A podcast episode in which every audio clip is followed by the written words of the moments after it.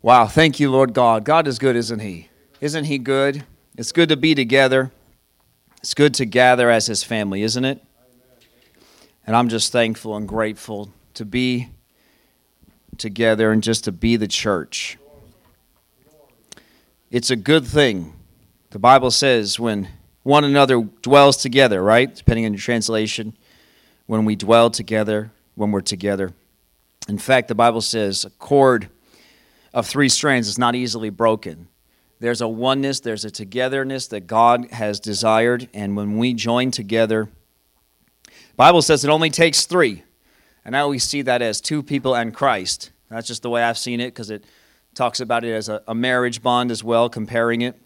I usually use that in my marriage sermons because it's the husband and the wife, and Christ really only takes two, right? Where two or more are gathered together, there I'm in the midst of them. So I always see that third strand as Jesus himself. So it only takes two, even just gathering with one other person, iron sharpening iron. So we're just grateful that God has called us together, called this church together. Amen. We'll get right into his word. Uh, last week, I named, the, I named the sermon The Devil's in the Details because that's where he hangs, that's his world. The, the, the world today is trying to distract us tried to remove our identity. Because, you know, it is details. God's a detail God. Did you know that? So, where the devil's going to attack is the details. You know, the world just says, well, we all serve the same God. Doesn't matter if it's Mohammed, doesn't matter, matter if it's, you know, the Jewish God, doesn't matter if it's Christ. And they, so we said, we'll call it Chrislam. We'll just put Christianity and, and Islam and Judaism together. And forget the details.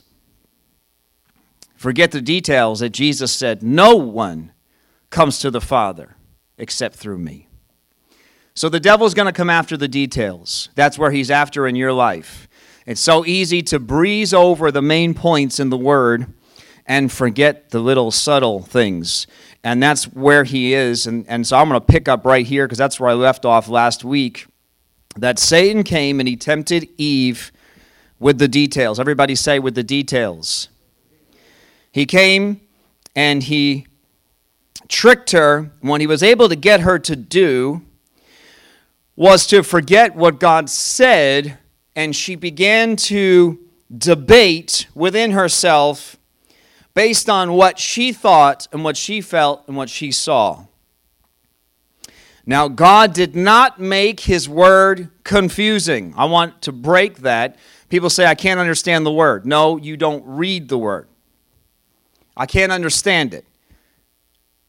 That's like saying, I don't understand Spanish when you don't speak it. Well, you have to learn it to be able to speak it. Does that make sense? And the Bible has a language. You just don't understand it yet. If you actually would start to read it, you would start to learn it, and then you would know it. Does that make sense? But so the devil just wants to keep people, I don't understand it. Who understands things you didn't understand as a baby Christian? Right? Is anybody in here? Right? Who understands something today? Who's had a fresh revelation this week and you've read it your whole life? I, we have those all the time, and you should be having those all the time. If you don't have any more revelation, then it's time to start reading your Bible another hour a day. Because there should be more revelations. We should be having revelation upon revelation. That's how it is in God. I'm not talking about something extra biblical. I'm talking about the Bible unfolding in another way, in a greater way. Now, he did not make it confusing. He simply said, God's just said, don't now listen, ready? Don't eat the fruit of that tree. You know, what we do as non Christians and Christians is we justify. The way someone said to me once, you know, with enough thinking, you could justify pretty much anything, to do anything. Enough time to figure it out in your mind, and you could literally justify anything.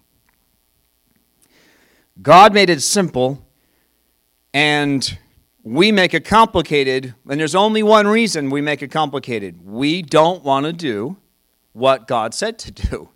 It's that simple. And what I want to really major on today is this. It says in Genesis, it says in Genesis chapter 3, it says that she saw, everybody say she saw. So she looked with her human eyes, and she saw, see, she saw, she saw seesaw. I know there's a tongue twister that uses those words. It's hard to say. She saw that the tree was beautiful and its fruit looked, so it looked delicious. And she wanted, so she saw, it looked, she wanted. Says she wanted the wisdom it would give her.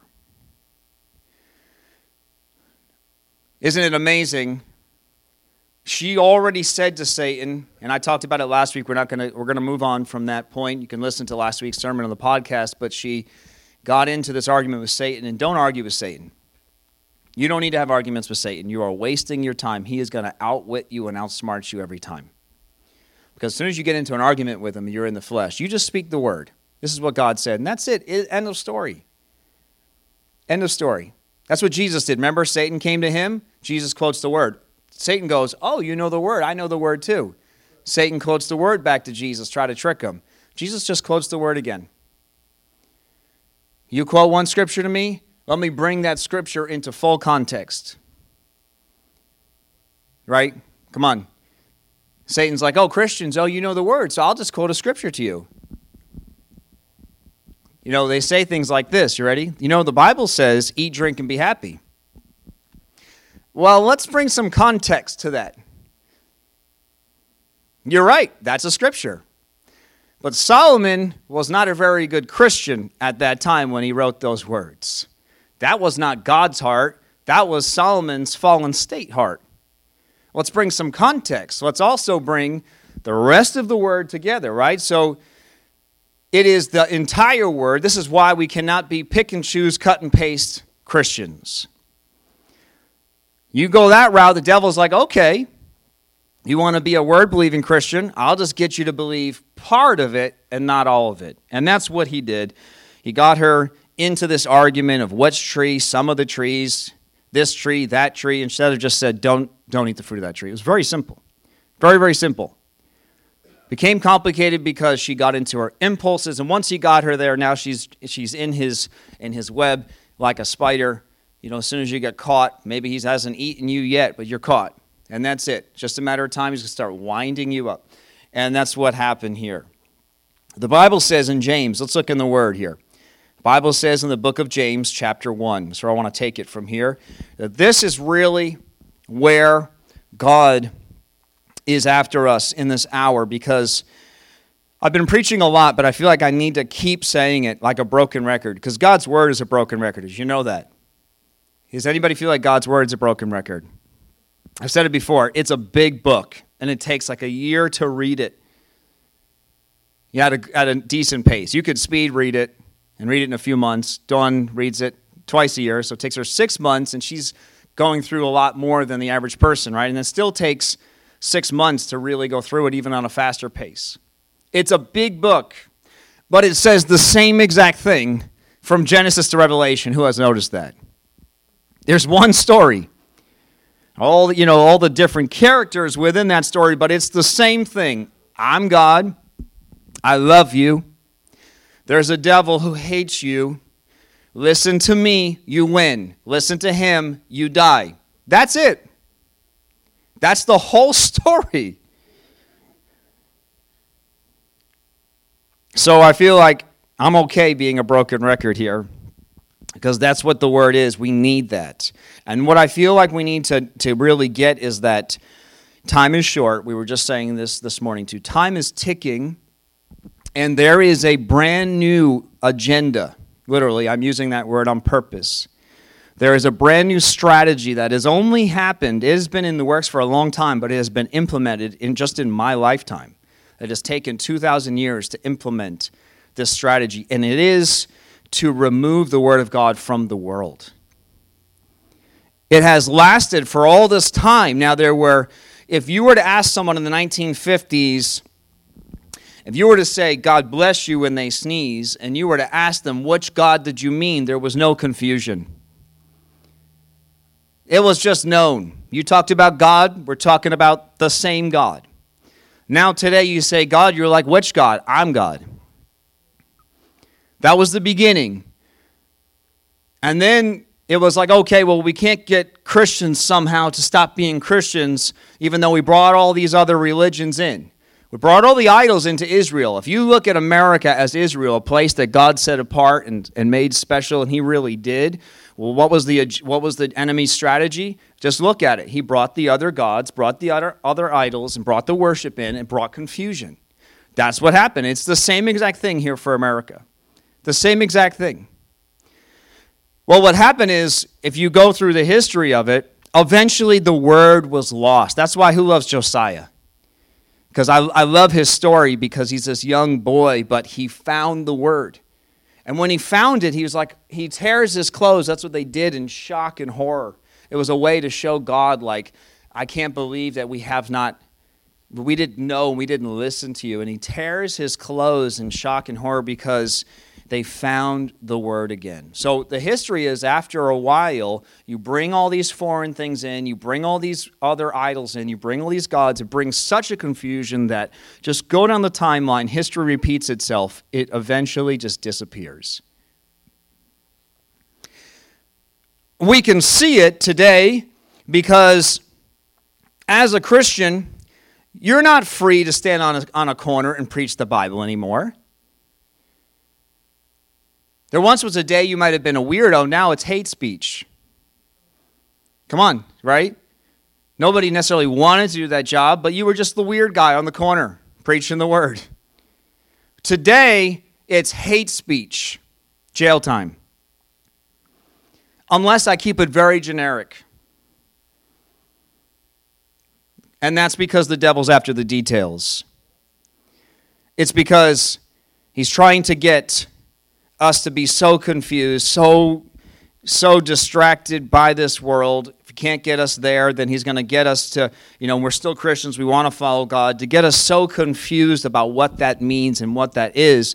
But if we just stick to the manual, if we just stick to the word through time, it would be it what's happening now, it's so strange. Who's ever heard of the flat earthers? Anybody? Okay, there is I know I'm laughing. I can't even say without laughing. There are a group of people, and a lot of Christians, who are firmly believe that the earth is flat. If you've never heard this before, this is true. There is a literally Flat Earthers Club. Okay? Just Google it. And they believe that the earth is flat, that it's, it's a big, it's a, it's a circle still, but it's flat. All right, it's a flat circle, like just a disc floating in something. I don't know what it floats in. And so they have all these reasons and theories and all this other, you know, like, you know, well, we need to, you know, this is what the, the Bible says God sits above the circle of the earth. Well, it's flat, but it's still a circle. And so they try to create, like, we have to now, well, what about this and what about that? And we go through the word, and then they have to, like, create ways to make the word and the theories fit together. Instead of, it's also, there's another group of Christians that says, well, I believe in God, but I also believe in evolution. Because I just can't wrap my head around the fact that God designed everything within six days and rested on the seventh. Now, you've heard me say this before. I don't think God needed seven milliseconds. With how intricate and incredible we are, what is time? I don't think God needed any time to make us. I think the only reason he even says seven days is so that we understand it. And he's like, I only wrote seven days down so you could actually like put your head around it. Now you want to make it seven trillion years. It wasn't even seven days. I just thought it. I just spoke it out of time. How do we call it a day if God's outside of time? And so what we do is we try to recreate and rewrite, and we're like, well, you know, he said seven days, but what he really meant is like, just like a day is a thousand years, maybe there's like this billion years that's also there. So, like, five billion. I mean, we come up with all these weird, crazy things because we don't want to just believe the word for what it says. And it's because we have a flesh and we have a spirit. I want you to say this out loud. We are flesh and we are spirit.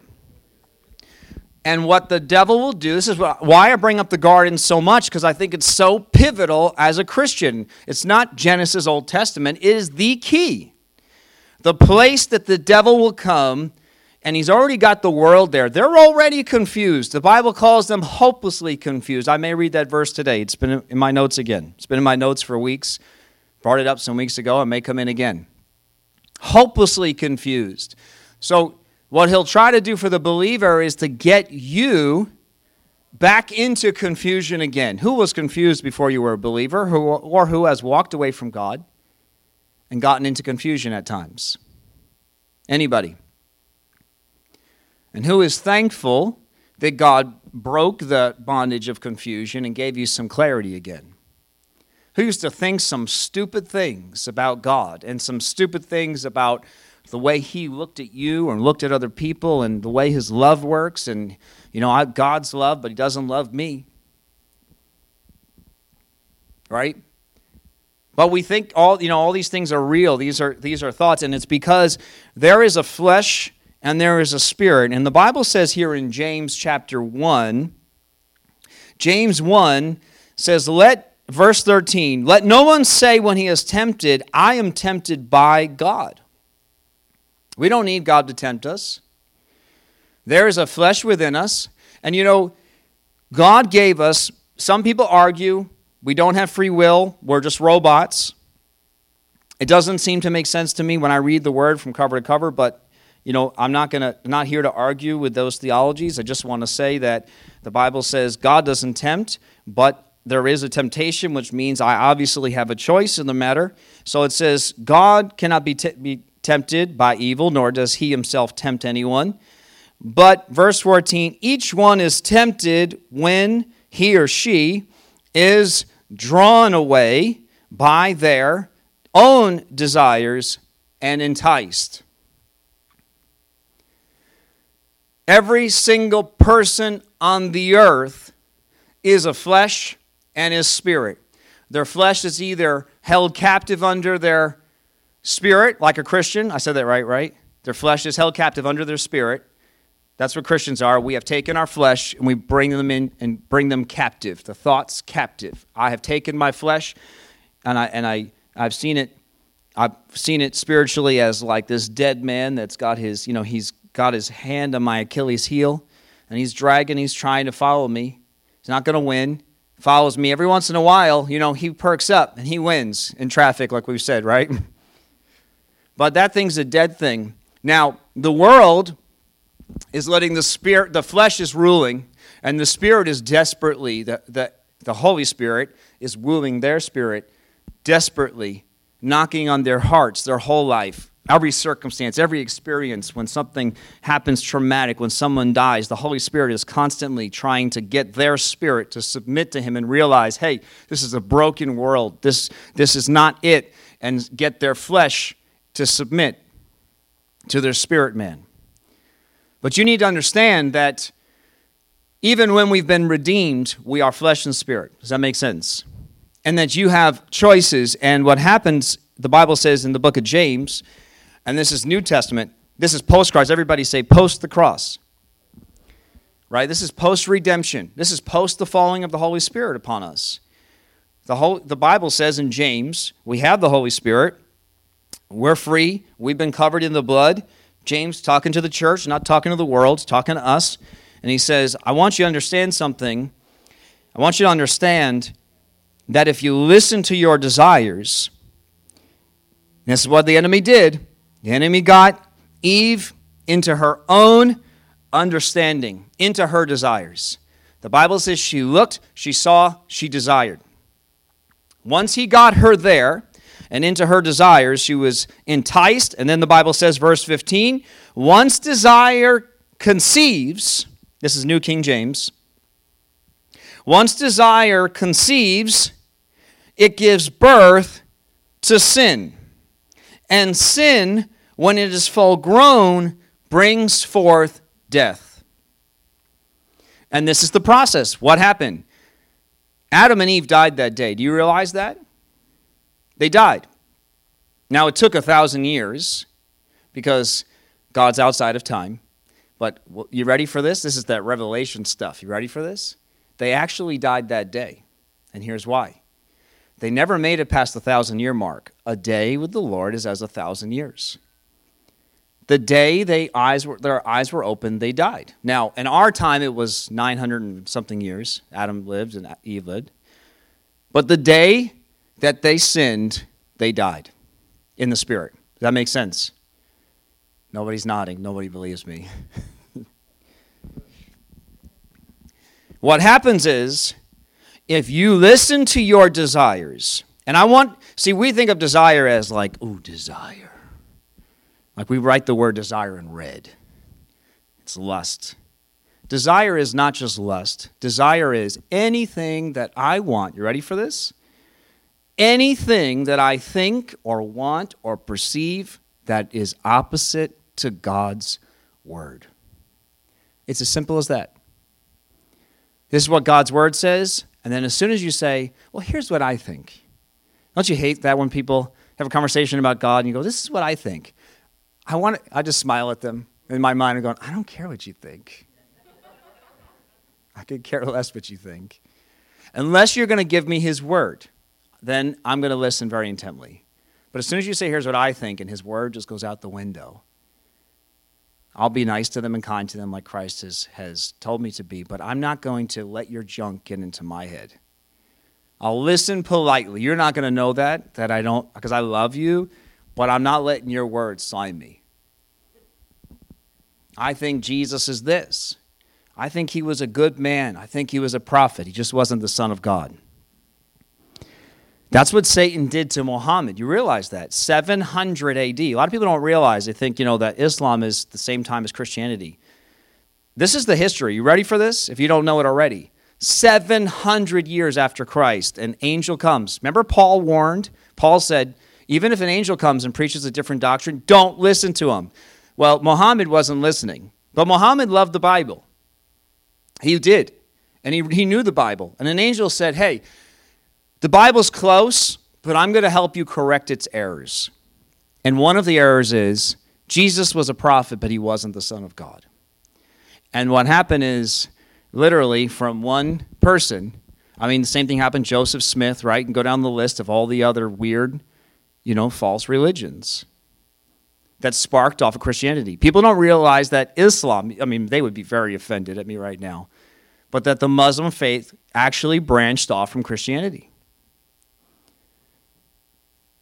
That's because the enemy got him into his thinking, into his desires. And the Bible says when that happens, it's a process. Everybody say it's a process, right? But there's a, I was thinking about this. You know, conception is actually really gross because when the devil gets you to believe his thinking, he has conceived inside you. Isn't that gross? But we should be grossed out by that because that's exactly how gross it is to God when his words and his concepts, when you let them in, you are a woman receiving his seed. That's what the Bible says. It has there is a conception that has happened. And then that thing gives birth. Listen, when they asked the question, you know, to a murderer, what made you murder? Well, one day I hated, then I murdered. Some things happened. And you know what? A lot of, uh, I, I think I just brought this up recently. Elijah listens to some of these things sometimes. He likes, he was thinking about being a detective and he, was, he likes to understand why the criminal became a criminal. Break it down, what's actually happening. He, he likes the psychology of like what happens. And you know, when he told me what always happens is, you know, something was done to them as a child. It's pretty common, like almost always. And what happened is, is, and I was just having a conversation about this the Bible is true. It's truth. It's truth. It's truth. Let's just say that out loud. The Bible is truth. The Bible is truth. You know, we don't have to like it. We don't have to, to believe all its nuances. We just have to believe that it's true. Before we say, I, I believe it, because I understand it. I'm just going to say, I believe it because it's truth. You have to come to that place because I was just saying this. The Bible says when someone curses you, pray for them. Bless, bless them, right? When they hurt you, pray for them.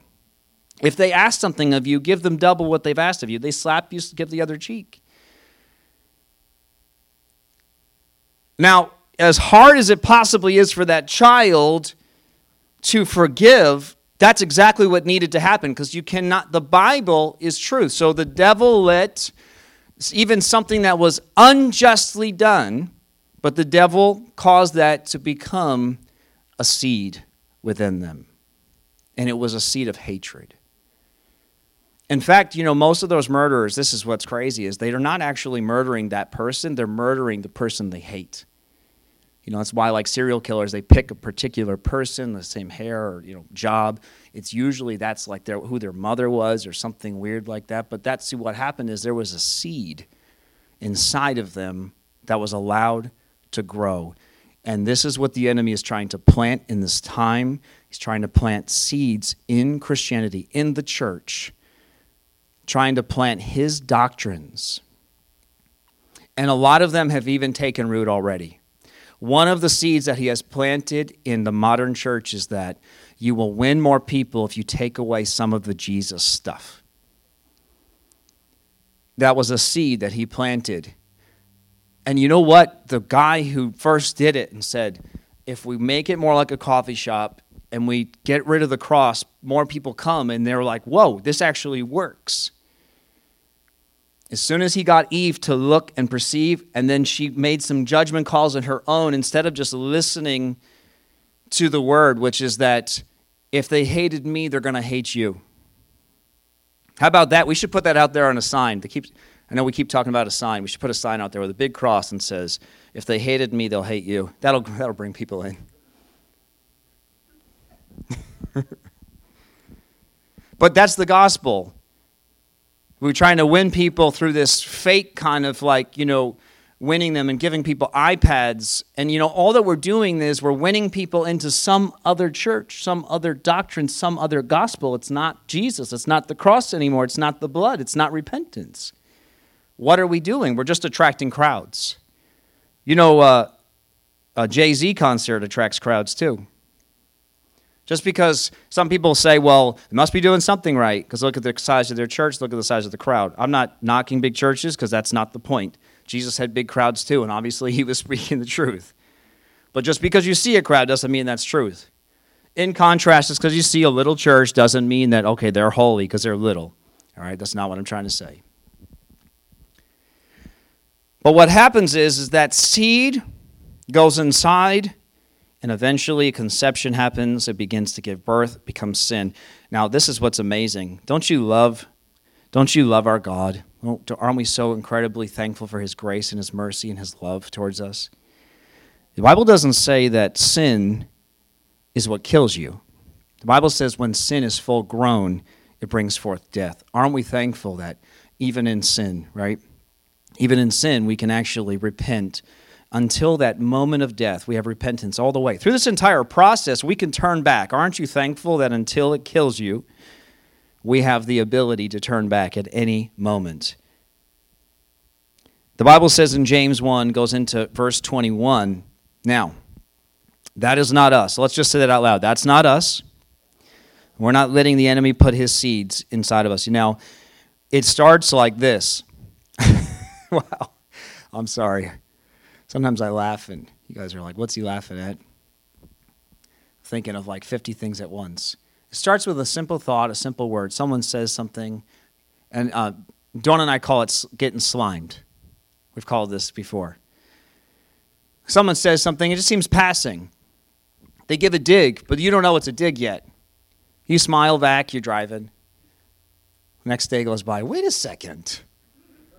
Wait a second. That was a total dig.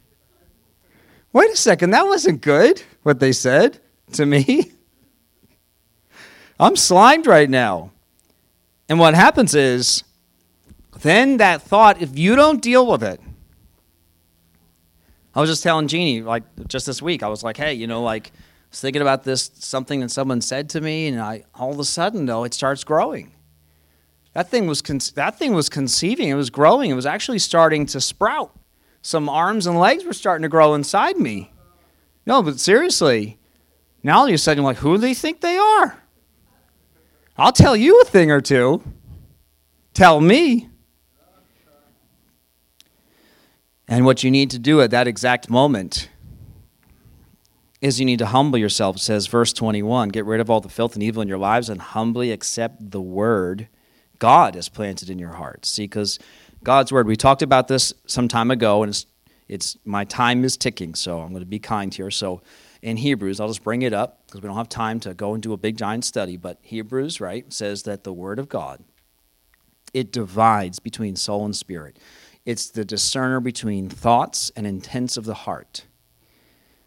You take the word of God and see what happens is if you will do what the word says before you want to do it, before you fully believe it, and before you really experience the freedom of it, if you just do what the word says before you feel it, what you need to do in that moment is say, the word says love, the word says forgive, the word says grace, the word says mercy, and you take all of that, because that's the word.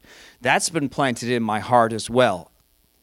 And I take these words and I put the two together, and all of a sudden, the Word of God says that's toxic. I don't know that yet because I haven't brought it alongside the Word of God yet. You're just riding in your own mind, starting to get angrier and angrier. Wait a second. And then I bring it to the Word of God because, and again, just for time, I'm just going to kind of speed here, but we're spending time with God. You don't spend time with God, you don't spend time in His Word what happens is this is why accountability is so important. This is why prayer time and worship time and church time and word time is so important because what happens is you leave yourself on your own. And those things, one day you turn out to be a crazy person. That's where it goes.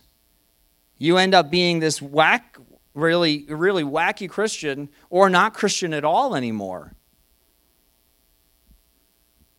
But if I bring it against the Word of God, and really, especially like sharing those things, sharing them with people, like, hey, this is what I'm thinking about, and then if and with people that know the Word, and then they'll give you the Word, and then when you hear the Word, and you go, whoa, you're right, and the Word is forgive, love, grace, mercy.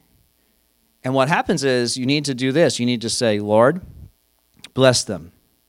Ugh. Ugh. Oh, let me try that one more time. Lord, bless them. Okay, here, oh, it's coming. It's coming. Lord, bless them. I just pray for them. Love them, Lord God. Give mercy to them. Not, Lord, one day, just show them the truth. Just show them how wrong they are.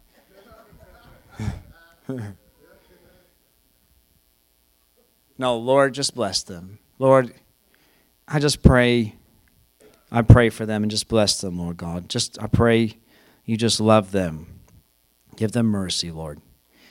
And what happens is the word of God now is actually doing a work and this is just for these next few minutes. The Bible says verse 22, don't just listen to God's word. You must do what it says. See, now the listening, the hearing, this is how it happens. Here's how I get the word I listen. That's the seed God's planted. Now, supernaturally, all you heard was, Do you want to go to hell or you want to go to heaven? You know, I mean, like that might have been the God, that might have been the sermon you heard, but it was a seed that was planted in your heart. And what I do now as a believer is I continue to keep hearing. It keeps building and building and building and building and building upon that. Right now, it's like I don't care about heaven or hell. And it's not. That's not what I'm thinking about anymore. I'm secure. I'm in. I'm heading towards there. He's preparing a place for me. He's got. He's got that place secure in heaven, and my things are secure there. That's not my focus anymore. I know that. My focus is, Lord, what do you have for me on the earth, and get this filth out of me. And I don't want to be this old person, and I want to love you, and I want to love them. And that's only happened because I've continued on this journey. And this is what I'm trying to get to today: is that wishy washy Christianity is because we get our eyes off of the truth of the word, the simplicity of the word, and we begin to perceive and begin to think and begin to make decisions based on our own feelings and perceptions. And as soon as you do that, you are instantly off, and it's just a matter of time before shipwreck. And that's why the time that we're coming into, it's going to be challenged more and more and more and more and more. Because here's what the Bible says it says, don't just hear it, but do it, right? Not just hearers, but doers of the word. It says, otherwise, you are only fooling yourselves. If I don't take that word, which is planted inside my heart, if I think that I can be a believer and I can let the devil's slime grow in me and then call myself a believer, what did Jesus say? I think it was Jesus said it. The Bible says, do not have, we cannot have a well of fresh water, a spring of fresh water, and bitter water coming out of the same well. It says, you're fooling yourselves. Now, the devil snuck into the church and he says, Now listen, you're not perfect. That sounds good, doesn't it? I'm not, per- I'm not Jesus. Who said this in anger? Well, you know what? Well, then sue me. I'm not Jesus. Right? You do something wrong, and our justification is, I'm not Jesus. Well, that's funny because the Bible says, Not I who lives, but Christ who lives in me. Instead, we should say, You know what? Forgive me. Whoa, that would be really crazy. I'm wrong. And you're right, Christ is living in me. I shouldn't talk like that or think like that. We need to be that quick. That's the time we're coming into. We will not have time. It'll be very rapid now. Things are going to go quicker and quicker. The conception to sin to death is going to be quick. Decisions are going to have to be made much faster, which means I need to know the language. Going back to the very beginning of the sermon, right? We need to know the language of the word. We need to respond very quickly to the enemy, just quickly as he speaks his lies. We just respond the word, and that's it. I'm not having an argument. This is what the word says. The Bible says, if you look carefully, verse 25, into the perfect law that sets you free, and if you do what it says and don't forget what you heard, then God will bless you for doing it. Just for time, I want to read this. I know we know this very well, but I want to read this. Um, it's from Matthew. It's about the you know the the seeds that are sown in our hearts, and I just want to read this story, and I'll, I'll close with this because it says in Matthew chapter 13, verse 3.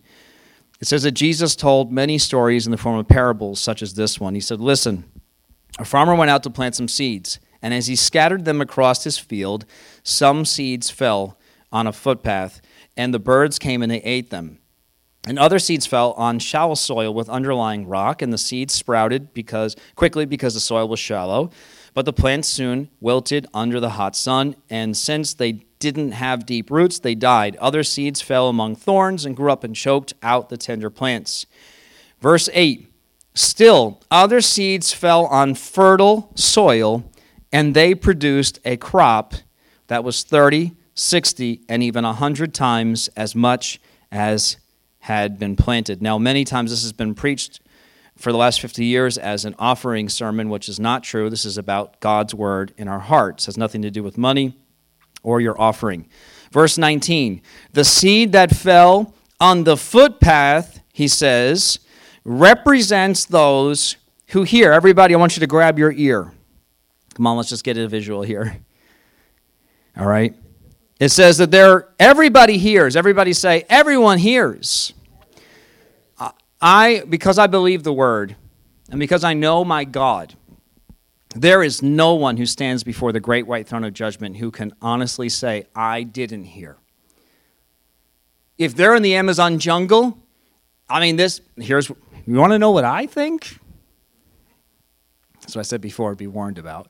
So now we know I'm in an opinion zone. So we need to shelf this. You need to say, I don't care what you think.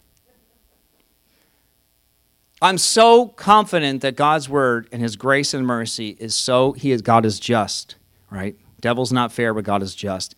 Somehow, some way, I don't know if they're dying and they get a vision from Jesus, but somehow it is not there is no one on earth that is not going to get the same opportunity that we have all had. And now people have used that as like, well, Christianity versus other religions, and it doesn't make sense as an argument. Here's what I always say forget the Amazon jungle for a moment. You in this room have no excuse. Too late, I just told you. Right? When you're sharing that with someone on the street, it, aren't they just proving the point? They're like, well, what about the people who haven't heard? You are literally hearing it right now. And then the argument is, well, why'd you tell me? I would have rather not known.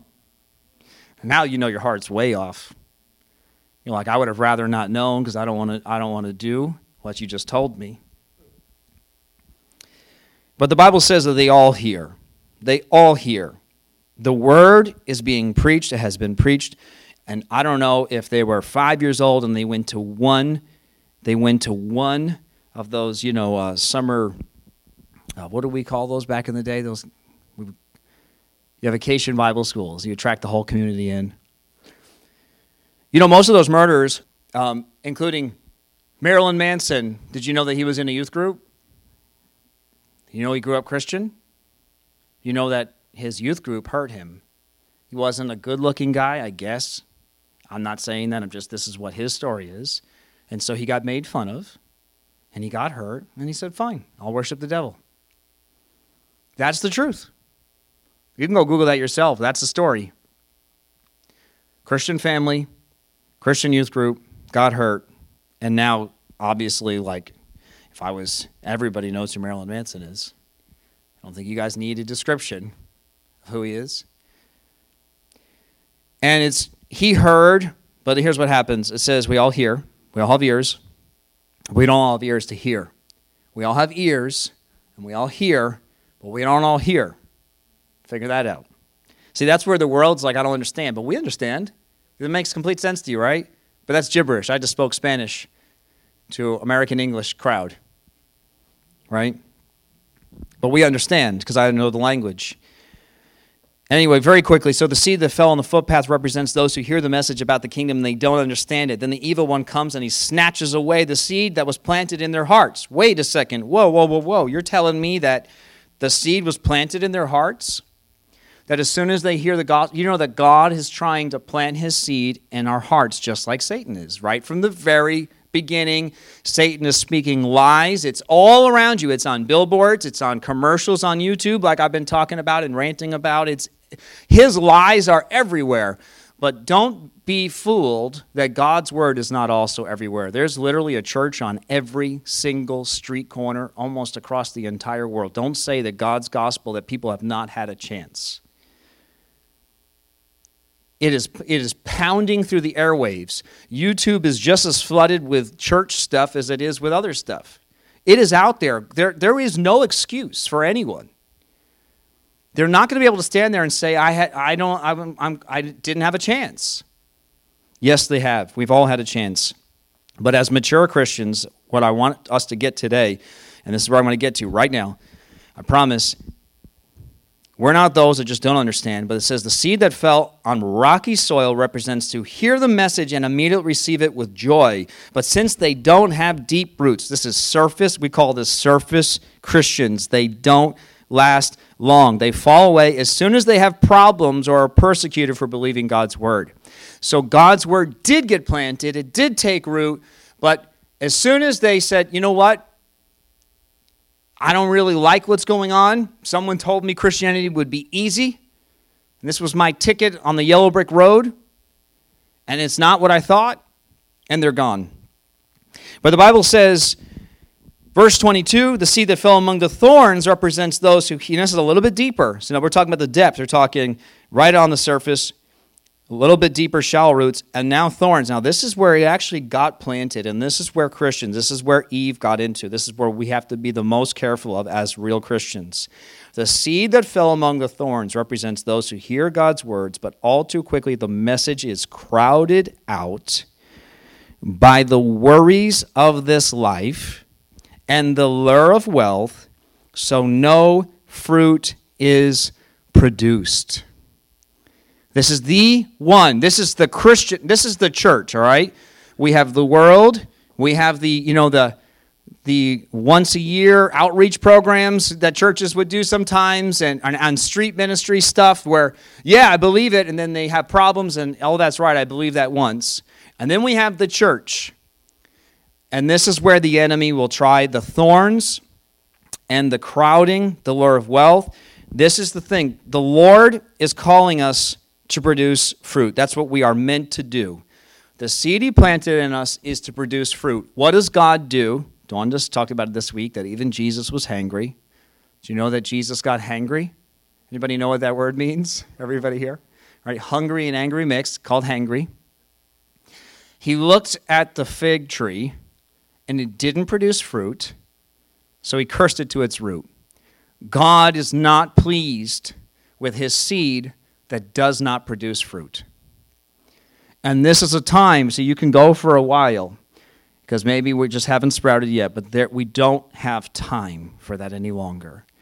We need to get in there with a brush cutter, and we need to take the enemy's seeds that have been planted, their thorns. They hurt, they're painful, they're hard to get through. I told you last week, I literally got I was out in the woods and I got caught in these chest high thorns, and it was as far as I could see. I don't know how I got in it, but I had to get out of it. Justin knows what I'm talking about, and it's the most frustrating. You can get yourself flustered quick. You go to zero to 60 in about one second. It is meant to bind you, to confuse you, to get your head spinning, and all of a sudden now you're going to start trying to make perceptions and decisions all based on your flesh and feelings and emotions. And we just need to cut his seed. We need to cut his. We need to curse his seeds to the root. I will not believe these lies anymore. I'm not going to do this and do that that you want me to do. That's not what the word says. It doesn't feel comfortable. I don't like loving. I don't like forgiving. I don't like giving, Lord, a portion of my money every single week. I said it wasn't an offering sermon, but that's that's relevant. Not about to you give it to another church if you don't believe me today. I don't like, Lord God, this, I don't like having to do what your word says sometimes because it irritates my flesh. But the Bible says that the seed that fell on good soil represents those who truly hear. Everybody say, truly hear. See, here's the distinction there's a hearing, and then there's a truly hearing. The Pharisees and the Sadducees, they heard the words out of Jesus' mouth just like the rest did, but they didn't truly hear.